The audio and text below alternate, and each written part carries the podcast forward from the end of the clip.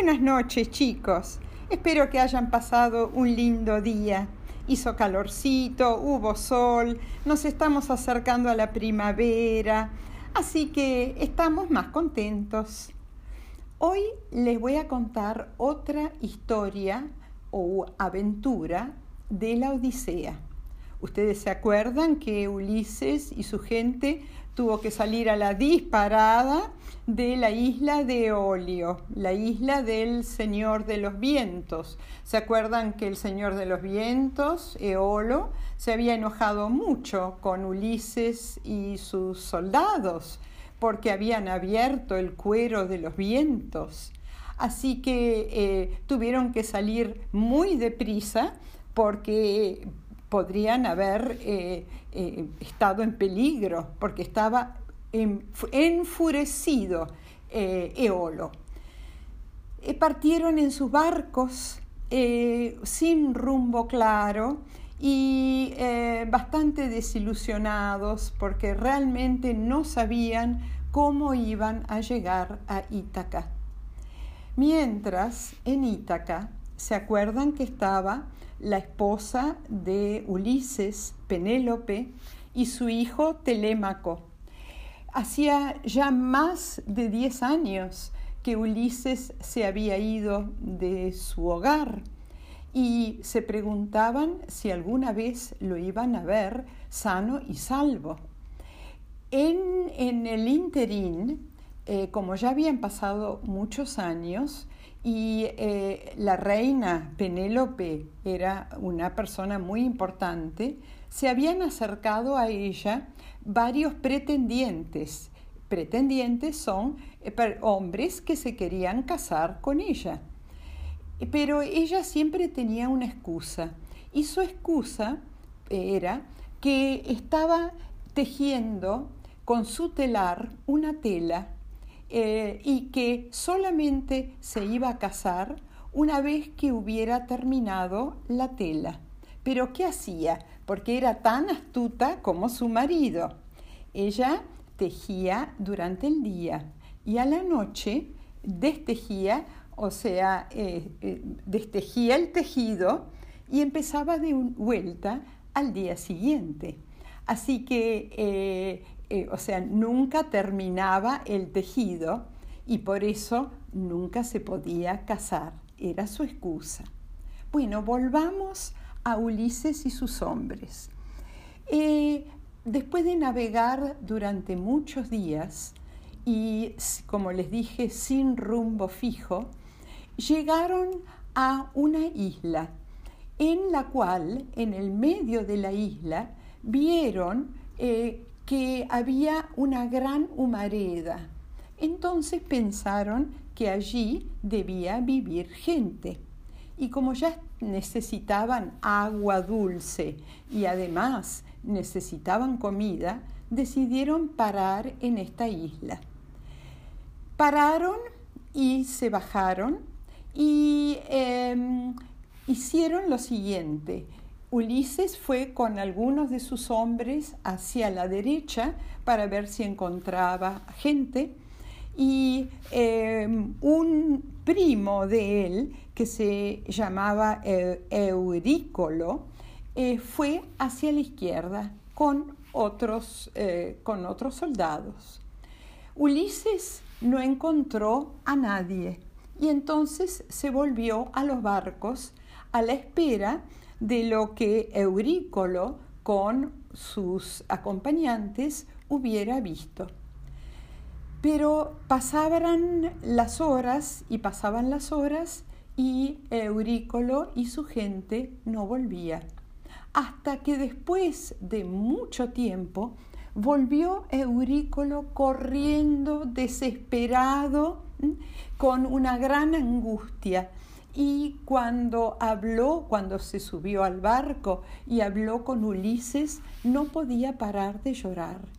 Ulises, por supuesto, quería saber qué le había pasado y Eurícolo le contó la siguiente historia. Habían ido eh, él y cinco de los hombres hasta el medio del bosque y en el bosque habían encontrado un palacio un hermoso palacio.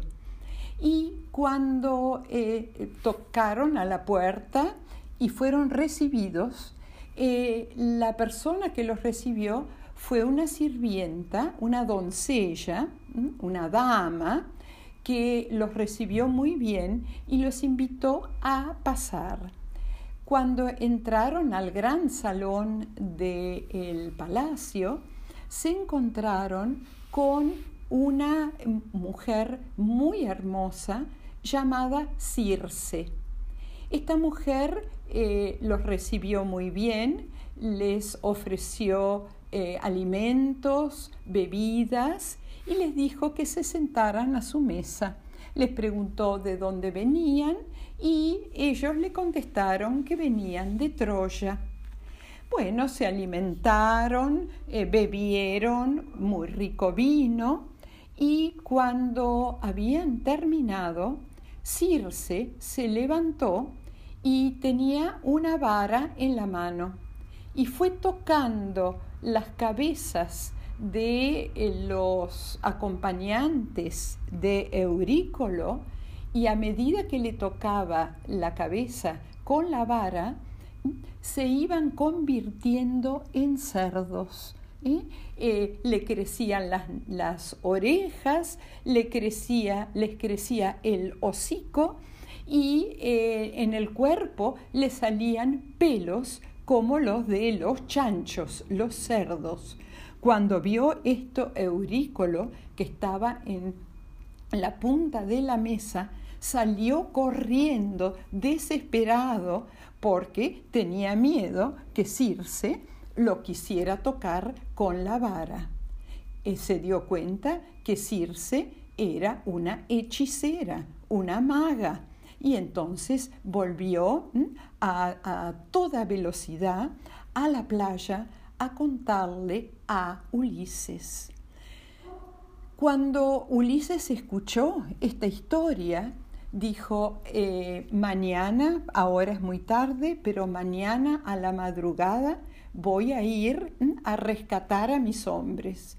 Eurícolo le dijo, por favor no vayas, te va a convertir en cerdo, como pasó con mis compañeros. Pero Ulises dijo, yo me debo a mi gente, así que mañana, bien temprano, voy para allá. Y así lo hizo.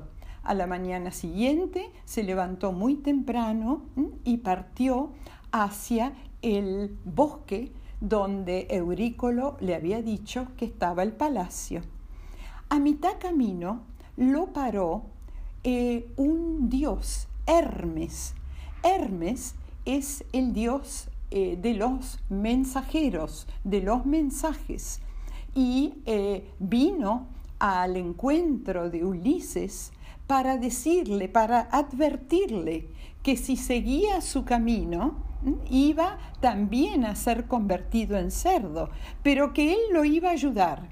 Y le dio una raíz negra que tenía poderes mágicos y le dijo lo siguiente, que comiera de esta raíz, que la tragara aunque era una raíz agria y que luego fuera al palacio porque nada le iba a pasar, que él podía beber, comer y que Circe con su vara no iba a poder convertirlo en un animal.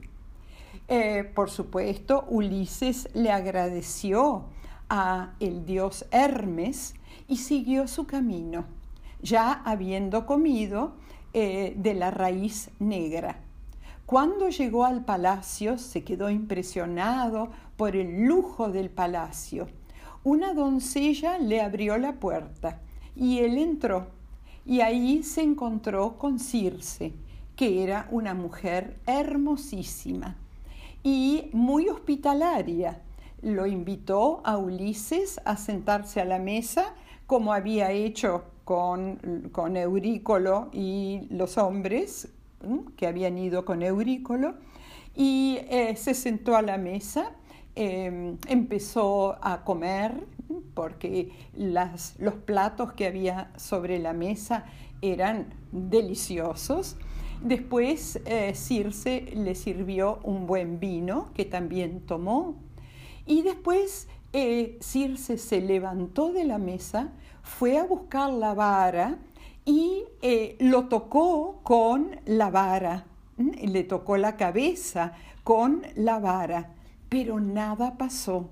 Y entonces ella se enojó. ¿Cómo es que eh, no te has convertido en un animal. Yo quería convertirte en cerdo. ¿Quién sos vos? Jamás ningún ser humano ha podido eh, resistir a mis hechizos. Y entonces se acordó que Hermes le había dicho a Circe, ella también había, se había comunicado con Circe, eh, eh, con Hermes muchos años atrás. Y Hermes le había dicho que Ulises iba a pasar por su isla cuando volviera de la guerra de Troya. Entonces, em, ¿qué hizo en ese momento Ulises? sacó su espada y se la puso en el cuello a Circe. Circe se asustó muchísimo y le dijo, no, no te voy a hacer nada, no, no me, eh, no, eh, guarda tu espada, porque yo no te voy a hacer nada, te juro que no te voy a hacer nada.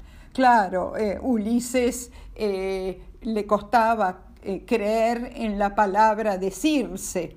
Eh, pero Circe volvió a decirle, ¿vos no crees en mi palabra? ¿Mm? ¿Te crees que te voy a tender otra trampa?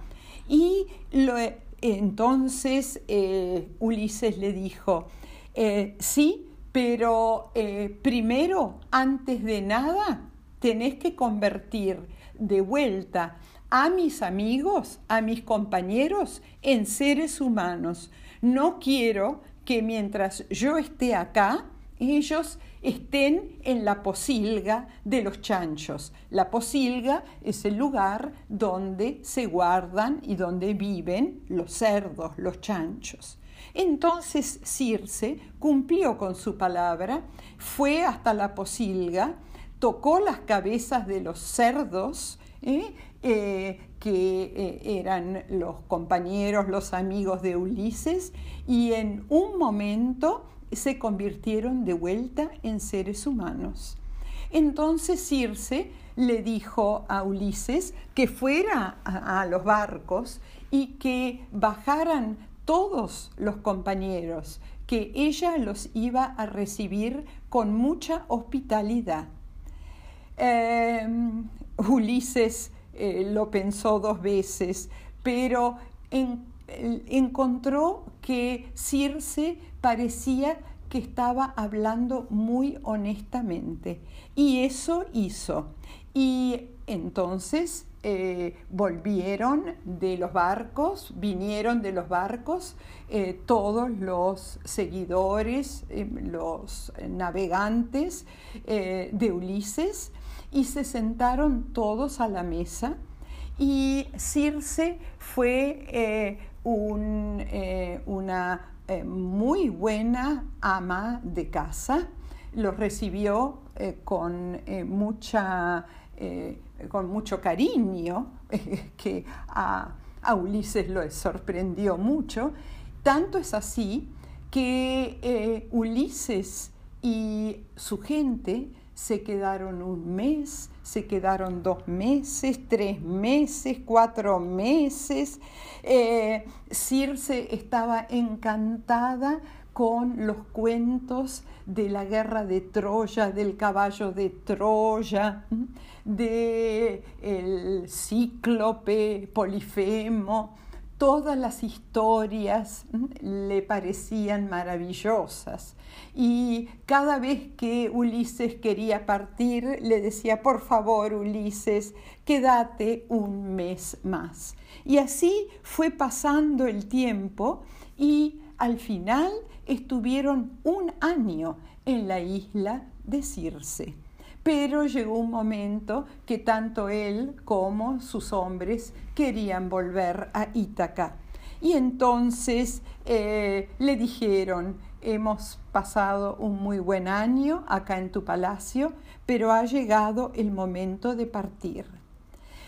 Em, Circe, a Circe le dio mucha tristeza porque había estado muy bien acompañada, pero le dijo lo siguiente, eh, yo puedo leer el futuro y lo que yo sé es que antes de llegar a Ítaca vas a pasar por Hades, por el inframundo, y allí tenés que encontrarte con el adivino Tiresias, que te va a decir qué eh, te espera en un futuro cercano. Te va a hablar de tu destino. O sea, tenés que pasar por el inframundo, donde viven Hades y su esposa Perséfone. Bueno, eh, se despidieron de Circe y de sus doncellas y partieron. Partieron en sus barcos en busca de el inframundo de Hades para hablar con el adivino Tiresias que le iba a dar eh, más bueno consejos de cómo llegar a la famosa Ítaca. Bueno chicos, colorín colorado, esta parte del cuento se ha terminado. Espero que lo hayan disfrutado y ya em, pronto habrá otra parte del cuento y otra parte que es la parte de las sirenas y finalmente lo vamos a hacer llegar ¿eh? al pobre Ulises a Ítaca. Bueno, eh, que duerman bien esta noche. Les mando un gran beso tren.